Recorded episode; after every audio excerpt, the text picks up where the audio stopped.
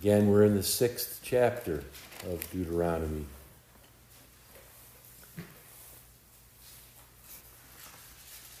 Remember last week we considered, thought, thou shalt swear by God's name.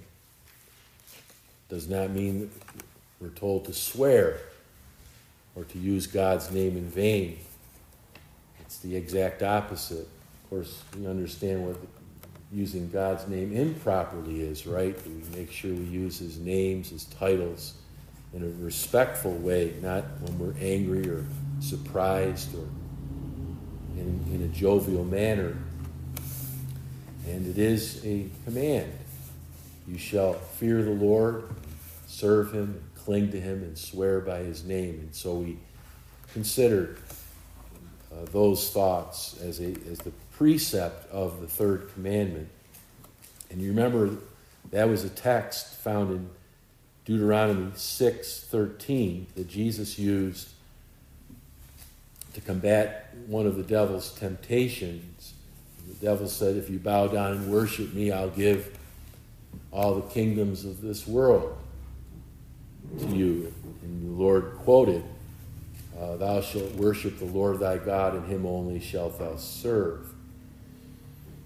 Well, the verse I'd like us to consider today is also used by the Lord in one of the temptations that are found in Matthew and Luke when the devil told Jesus to, uh, took Jesus to the pinnacle of the temple, to the place where there was a cliff, and said, Jump from here. And the devil misquoted Psalm 91, saying that the angels will are told that they're to catch you, they're to protect you. And Jesus quotes Deuteronomy 6, verse 16 You shall not tempt the Lord your God, as ye tempted him in Massah. And that's found earlier in the law of Moses. Ye shall not tempt the Lord your God. God tests us, he is not to be tested. So, thou shalt not tempt the Lord thy God is really like the first commandment thou shalt have no other gods before you. Thou shalt not tempt the Lord your God is taking the place of the Lord. We are to submit to his testing. We are not to test him. So, this is a text that, or a dagger that Jesus used to strike the devil in the wilderness temptation. Now, both the Hebrew and Greek words for test or tempt are really neutral depending on the context. So if it's used in a positive context, God testing his people, so it would be translated test. If it's used in a negative context of someone pursuing you to cause you to fall into sin, it would be translated tempt. But in Genesis 22, when it says God tempted Abraham, it's really a mistranslation. They should have translated that test because God tempts no one to sin. And the word tempt is a negative, uh, is a negative uh, translation of this word, where the word test is also found prove, uh, and God proving us um, to uh, see what's in our hearts and to strengthen our faith. So the point is the teacher tests the pupil, the pupil doesn't test the teacher. What would an instructor feel if, the, if the, the students came into class one day and say, We have a quiz for you? We have a test for you today. Well, they would all get pink slips, wouldn't they? It's the, it's the, it's the instructor that tests, it's not the pupil. Now, of course, James, we read um, from this text God is not tempted to sin. He's untemptable. It's actually a, a, uh, an adjective. It's, it, God is untemptable. He cannot be tempted with evil. Neither does he tempt anyone else to sin. So the word is to, is to put to the test, though we find in the Bible people try to force God into a test. And that is improper. Of course, if we if people try to force God to, or tempt him to sin, it is if he acted, he would be contrary to his will. And yet people have sought to provoke God or to test God to do something that is not according to his will. For instance, it was not God's will for Jesus simply to walk to the, the top of a cliff and jump off it. That there's no reason why we could we should walk to the top of the Empire State Building and jump off it. There's it is not the will of God. And yet we see that the devil tempts Jesus and shows his humanity, by the way, because the devil was tempting Jesus to sin. And Jesus was a human as well as God. And so he is and was tempted as in all points like as we are, yet without sin. Jesus was a singular dynasty, wasn't he? And the devil threw everything at Jesus that uh, he had to make him fall only to prove that it was the devil himself was a, that was a fallen creature, and it was the devil that fell. I like what Luke says after the 40 days of temptation in the wilderness. Luke says Jesus returned not with his tail between his legs, not as a defeated foe like Adam. He returned in the power of the Spirit when he went into Galilee to preach the gospel. What a difference between the first Adam and the second Adam. Adam returned, as it were, what did Adam do after he was tempted and he fell? He hid from God. He was guilty of sin. He was afraid of God. What did Jesus do after he was tempted into the wilderness? He didn't hide. He went out into the open. He went into the synagogues and preached the gospel. He defeated the devil. It was the devil, as it were, that went into hiding. It was Jesus that went out into the open. And so we are to submit to God's testing and not seek to force God into our tests. So the first thought is let God be, glad, be, let God be God. That is really what this is saying. Thou shalt not tempt the Lord thy God.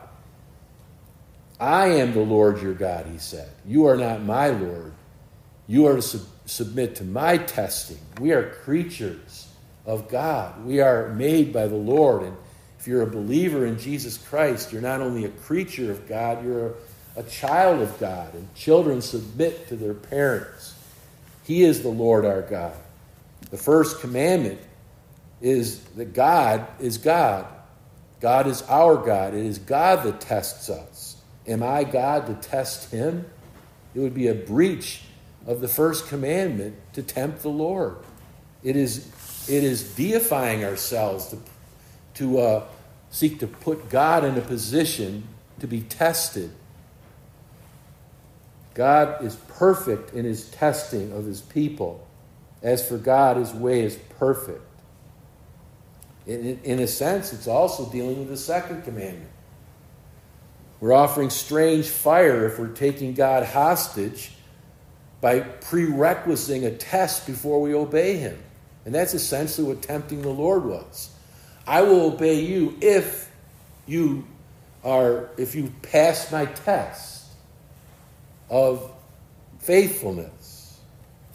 If you do this, I will do that. Now there are times in the Bible where people do ask for a sign that they want to confirm what God's will is. It's not that they're unbelieving, it's not that they're they're saying, I want I'm putting you to the test before I follow what your command is. They've been given a clear command of what God's will is, and they simply ask for confirmation because of their own weakness and because maybe of their uh, uh, uh lacking understanding. So, in, sometimes in matters that are unknown or difficult, God may allow a sign. Like he, he commanded, he offered Ahaz, the king of, of the south, of Judah, he said, I'm, I, am going to def- I'm going to defeat the confederacy of the two kings and their, and their countries that are seeking to uh, defeat Judah. The Syrians and the Israelites, the north, were confederate against the south. And God said, It's gonna, I'm gonna bring it, I'm gonna, I'm gonna demolish it. And he says, Ask of me a sign to confirm my promise. He offered that to Ahaz. And Ahaz actually said, I will not tempt the Lord. So he knew what tempting was by putting God to the test. And, and uh, God said, You're unbelieving because i am the one that asked you to give, for me to give you a sign.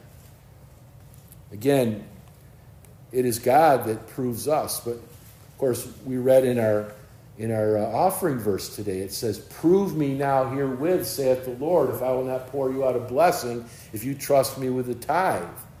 Now, some will say, Well, there it says to prove him. Well, number one, it's a different Hebrew word. But it's what it's saying is that God Himself is, is testing Himself to prove that His word is reliable. You can't outgive the Lord, He's saying. You won't be a loser by being gen, gen, generous and, and faithful. And so it's the pupil that hands the quiz back to the quiz master. It's the, it's the believer that trusts in his God. Let God be God is so important. Uh, you remember Gideon was concerned that, that there were so few of him versus so many. He said, he said, Will you not let me have a sign? You remember the sign that he asked for? That the fleece of wool would be dry and the rest of the ground would be wet. And then he asked that if the fleece would be wet, the rest of the ground be dry. And God, in His mercy, not that not that Gideon was saying, unless you obey this, unless you give me these signs, I will not obey you. He was trembling and he was concerned. Was he getting the right message? And was he up to the task? And he was asking God to strengthen his faith. He was not putting God to the test as if I'll only do this if you uh, give me a sign. And if God had said to Gideon, just obey me, I'm not going to give you this sign, you trust that Gideon would have trusted the Lord and just continued. He was not putting God to the test, as it were. Even Jonathan. Jonathan, you remember, was saying, Lord, I, I know we're to be, defeat the Philistines, but we're in the minority.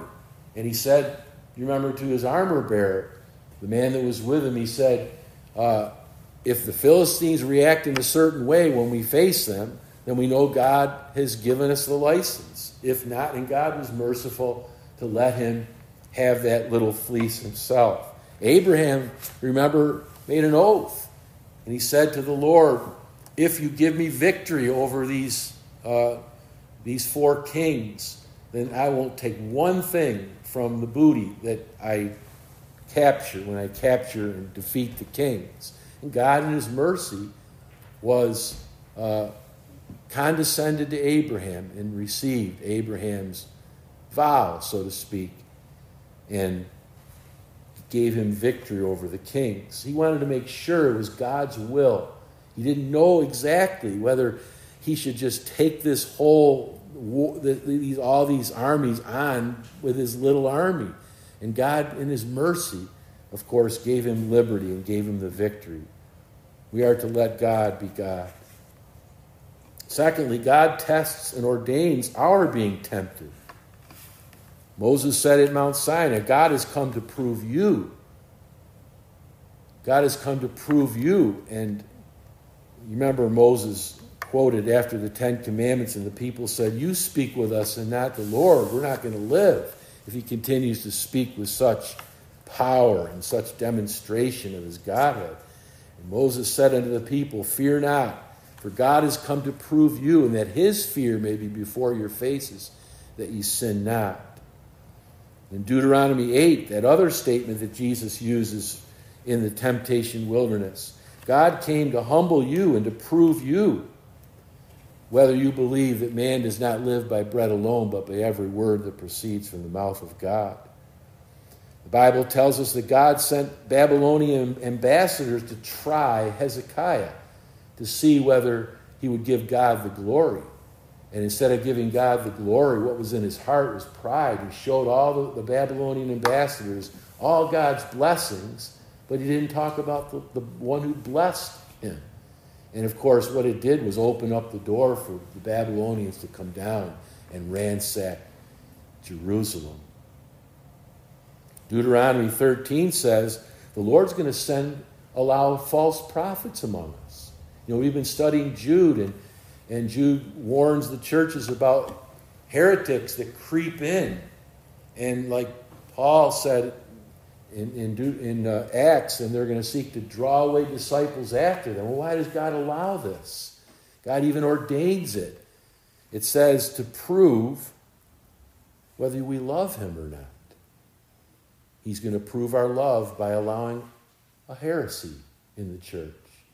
And even Paul said in 1 Corinthians 11 heresies must come.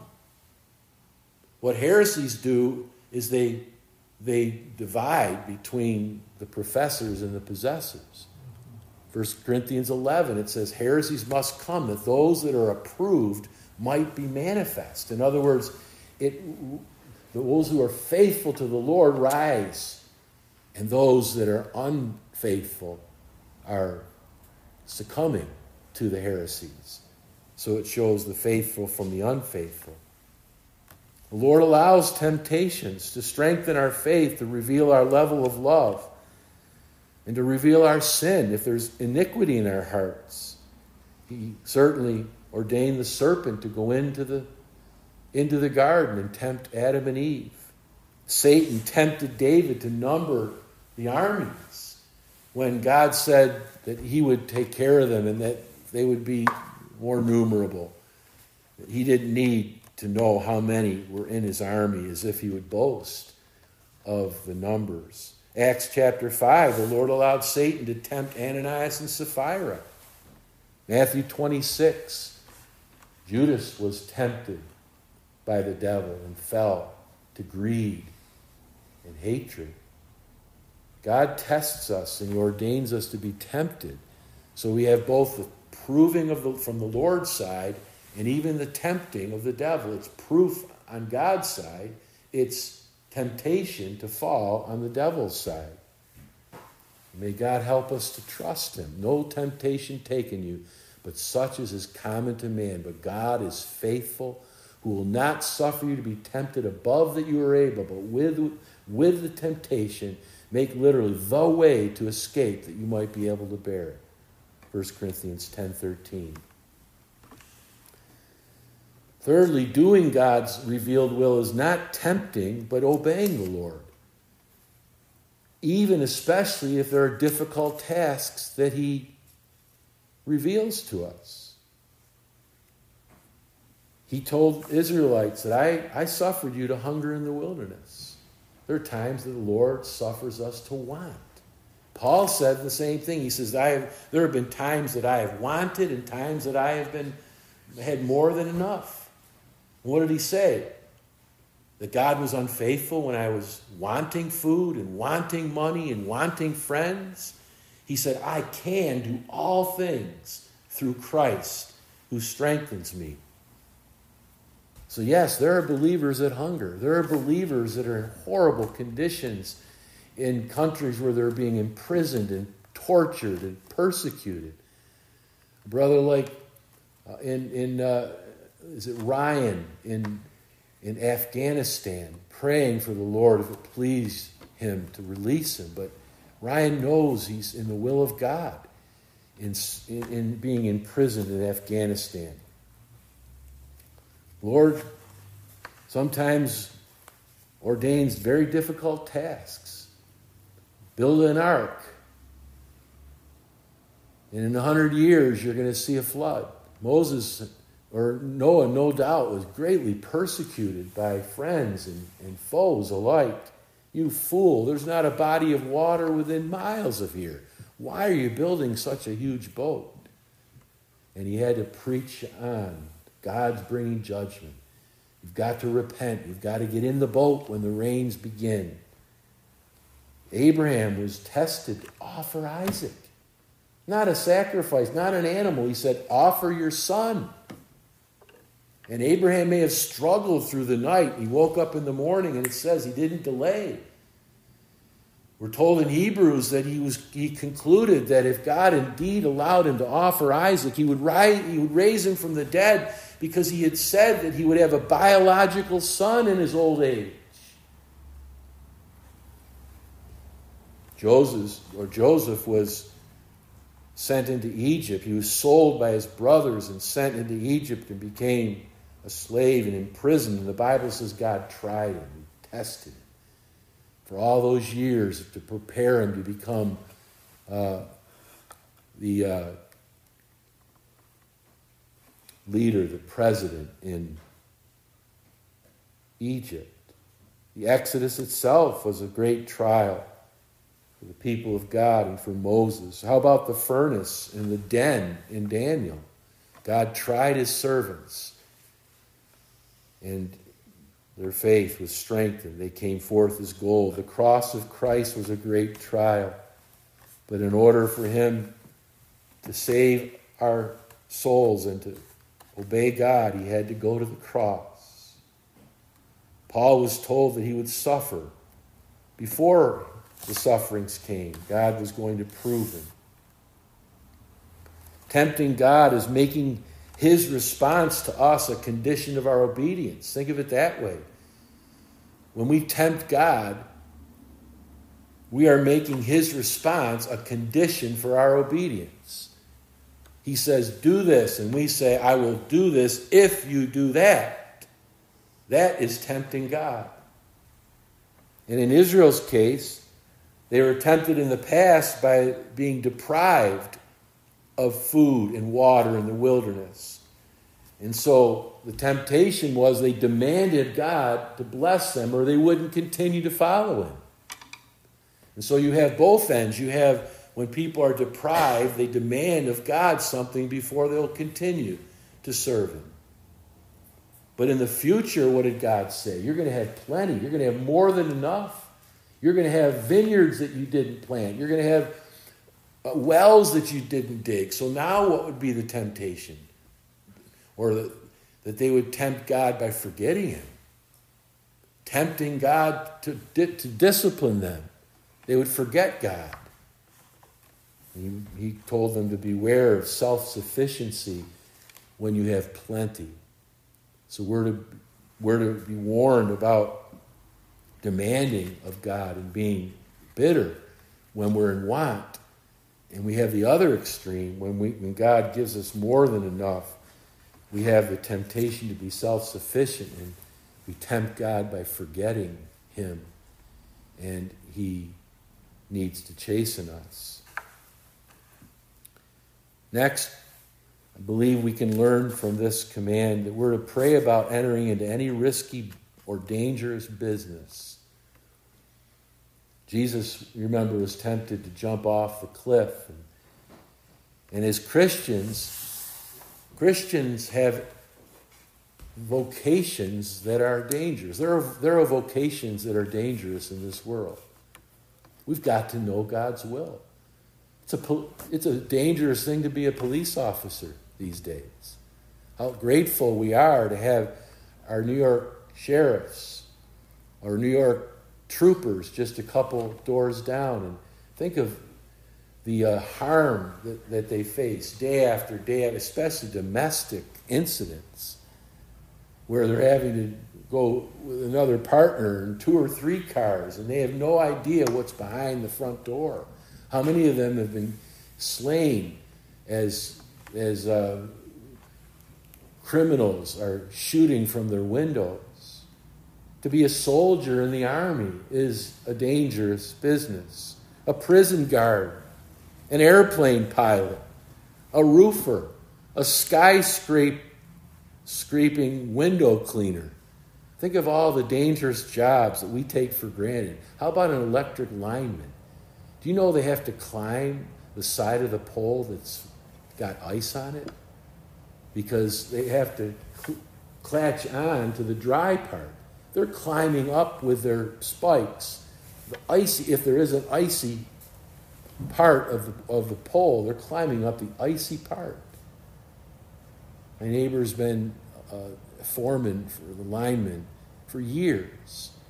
You can just see that what, what it's, the toll it's taken on his hands, on his fingers, the exhaustion, week in and week out. His, his describing, talked to him last week, describing his men. They're exhausted. They'll just fall asleep from one job to another. And you have to wake up and go back up those treacherous poles. How about a coal miner? How grateful we are for the blessings of those that have gone deep into the earth and risked their lives. How about a surgeon? Every surgery could be the loss of their patient. Many dangerous jobs. What should we be praying as we consider a dangerous job? Lord, teach me what your will is. Lord, should I be a fireman? Should I be a policeman? Should I be a coal miner? We pray. Jesus taught us to pray, Thy will be done. So we ought not rush into these kind of jobs without knowing God's will. I know it's not my will to have been an airplane pilot. I know I would have crashed if I was an air, airplane pilot. You have a you have a lazy eye, but you just I just know that was not for me. That was something you could easily check off the list. But we should be praying, Lord, what wilt thou have me to, to do? Ananias wanted to make sure that it was God's will for him to go and set his hands upon Saul of Tarsus. God said to Ananias, Saul of Tarsus was a, was a, a, a uh, arch enemy of the church. He had been arresting Christians, men and women, dragging them to prison, and speaking against them and seeing them executed for their faith. And God says to Ananias, Ananias, yes, Lord, I want you to go talk to Saul of Tarsus. He's in town. Lord, do you realize who he is? He's come here. He's arrested believers in Jerusalem. Many have been put to death. Husbands and wives have been separated. Families have been divided. Children have become parentless. And now he's here in Damascus to do the same thing. And you want me to go meet this man? Lord, it's to my death, as it were. And what did he say? He's a chosen vessel. He's a chosen vessel. Trust me. It's not tempting me by going to talk to Saul of Tarsus. So we need to pray about entering into risky business. How often we just, people run rush, roughshod. So let me say next beware of risky thrills where you presume upon God's protection. That's dangerous, and that's what the Lord says do not tempt him. The devil tempted the Lord by taking a risky thrill. Just jump from the top of this cliff, and God will protect you. He said his angels will keep you from dashing your foot against the stone. So, in other words, you're forcing God's hand of protection when you don't know it's God's will. Jump off the cliff. for being some kind of Evel Knievel. And how many bones did he break? What foolishness. What foolishness to abuse Psalm 91 about God's guardian angels. And poor Josiah, remember he was a godly king. He had brought, he had brought reform to Jerusalem and, and was getting rid of all the idols and false religions. But he meddled. Pharaoh Necho of Egypt was going to battle with a king, with a, a, a nation up north, and Josiah wanted to meddle with it. He wanted to be part of it. And Pharaoh Necho said, This isn't your battle. Stay home. It's, it's another person's battle, but he, but he meddled. And the Bible teaches that he fell. Jeremiah lamented that Josiah, as a fool, lost his life as a young king, a godly king, because he, he entered into risky business by meddling in someone else's affairs. And Samson risked his life one too many times, didn't he? Tempting the Lord to deliver him out of his sordid relationships with someone like Delilah and risking his life. And he lost his eyes and died a blind man because he risked his life and presumed upon God's protection. And the Bible says that he wist not that the Spirit of God departed from him. Jehoshaphat almost lost his life by being allied with Ahab in a battle. Jonah could have drowned so easily by disobeying God and entering into a ship going across the Mediterranean Sea. Most dangerous uh, voyage or airplane flight is to have a backslidden believer in the airplane with you or a backslidden believer on the boat in the voyage. Oh, there's so many modern examples. Too many sad tragedies take place because people take risky uh, maneuvers. Think about the woman that went into the water. She was drunk and she went into the water to pet a crocodile. And they begged her, get out of there, quickly get out of there. And the crocodile grabbed her and dragged her underneath. Before she went under, she said, I guess I shouldn't have pet him. And the poor woman that was walking her dog too close to the pond last year in Florida, they warn over and over again do not walk your dogs near ponds and retention ponds. And the crocodile went after her dog, and the dog escaped, woman was taken underwater training wild creatures. Does it surprise us that they're killed by their wild pets? Selfies on cliffs and edges of buildings. Speeding on the highways, and we expect and we presume, are we not tempting God to protect us when we speed on highways? Bungee cording.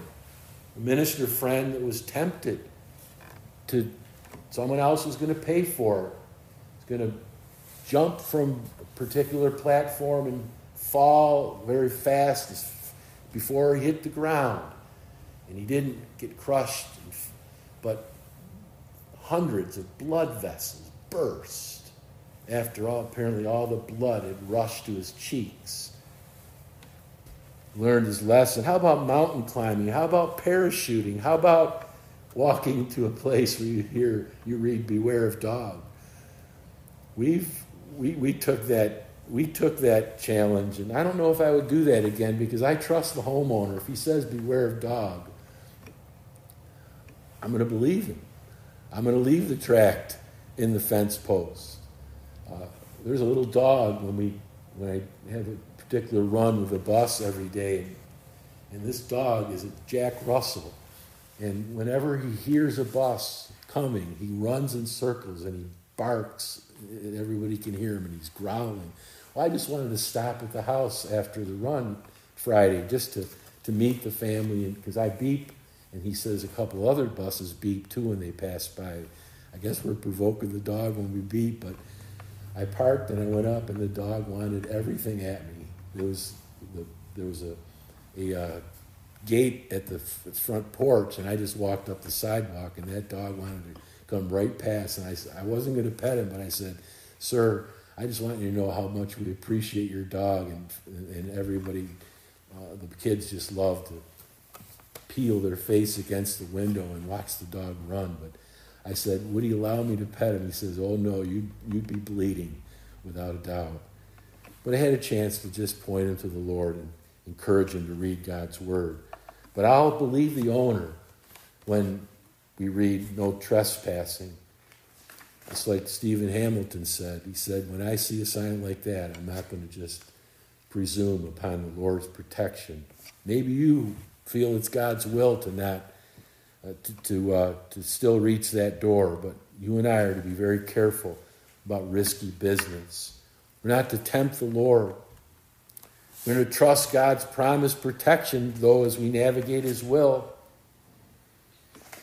There are times that we face dangers and difficulties that are unexpected as we're doing God's will, like going uh, maybe to a door to reach and they send the dog out, out the front door. Nothing we can do at that point. That happened to us. And poor, poor brother Dan was pinned against the wall by a Doberman pinscher. But that allowed me the opportunity to go to the front door and talk to the person. So Dan risked his life so we could, we could preach the gospel.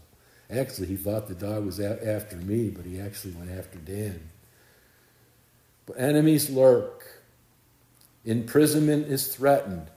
Terrorism is real. Christians volunteer for dangerously necessary jobs. We can trust as we navigate God's will that we're not presuming upon His protection, we're trusting that indeed the angel of the Lord encamps round about them that fear Him and delivers them. In a fallen world, there are unknown and unplanned dangers. A tree limb fell on a car last month next door. Tree limbs have fallen on Christian cars with Christians inside. Car accidents, storms, bullets, our adversary, the devil. We're in a fallen world. We need to factor in that we face dangers even as we navigate God's will and seek to avoid them unnecessarily. Trust God and keep our gunpowder dry. Trust God and keep our guns loaded. Trust God and pray. Lead us not into temptation, but deliver us from the evil one. It's not just unbelievers that die from dangerous events. Christians die in house fires. Christians died in 9 11. Christians die in war. Christian police officers die in the line of duty. Christian Coast Guard service people die. Read about that, that hurricane in the North Atlantic, and a, a boatsman was struck, was stuck miles out, and his Coast Guard went out with four or five men, and they knew that they needed to be refueled halfway there and halfway back. But the wind was so furious that the um, the, the, the tube, the, the, the gas, what do you call it? The, the, the gas line was just, uh, they were concerned it was going to get caught in the, in the helicopter blades. And so they had to ditch in the ocean. And one man didn't make it. They were trying to time their jump from the helicopter when the water came up. And not to jump when the, in the trough, but jump when the, when the wave came up close to them. One man died. How you, how you put yourself in harm's way in the will of God. We're not to tempt the Lord, we're to trust Him. We're to subject ourselves to tempting, even by the devil, and trust God that when it comes, that we resist the devil steadfast in the faith, faith and submit to God's testing in our lives and not resist it. But dare not put God to the test in order for us to obey Him. He is the master, He is the teacher. We are the pupils, we are the disciples. Isaiah 43 2 says, When thou passest through the waters, it's in the will of God, that is, I will be with thee. And through the rivers they shall not over, overthrow thee. When thou walkest through the fire, that is, in the will of God, thou shalt not be burned. Daniel 3. Neither shall the flame kindle upon you. For I am the Lord your God, the Holy One of Israel, thy Savior. I have loved thee. Fear not, for I am with thee. Thus saith the Lord, which maketh a way in the sea, and which maketh a way in the mighty waters. Let us trust, not tempt God. Let us be tested and trust God to pass these tests. It's the teacher that tests the disciple. Search me, O God, and know my heart. Try me and know my thoughts, and see if there be any wicked way in me, and lead me in the way everlasting. Amen.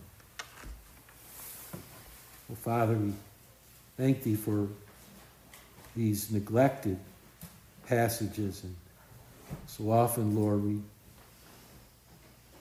we just are content with not delving into these thoughts. Yet, Lord, we're reminded that you are the one that molds us, that you are the potter and we are the clay. And so often we rebel against the potter by tempting you, by presuming upon your protection, by walking into trouble on purpose, not seeking to know the will of God and to be led in your will, to pray like you taught us, Jesus, thy will be done as in heaven, so in earth. So help us, Lord, to trust you. You are our God. Help us to worship you as you have commanded, to use your name wisely. And oh, Lord, we pray that you would bless us as we navigate in your will. Teach us, Lord, to do thy will, for thou art our God. Thy spirit is good. Lead us to the land of uprightness. For Jesus' sake, amen.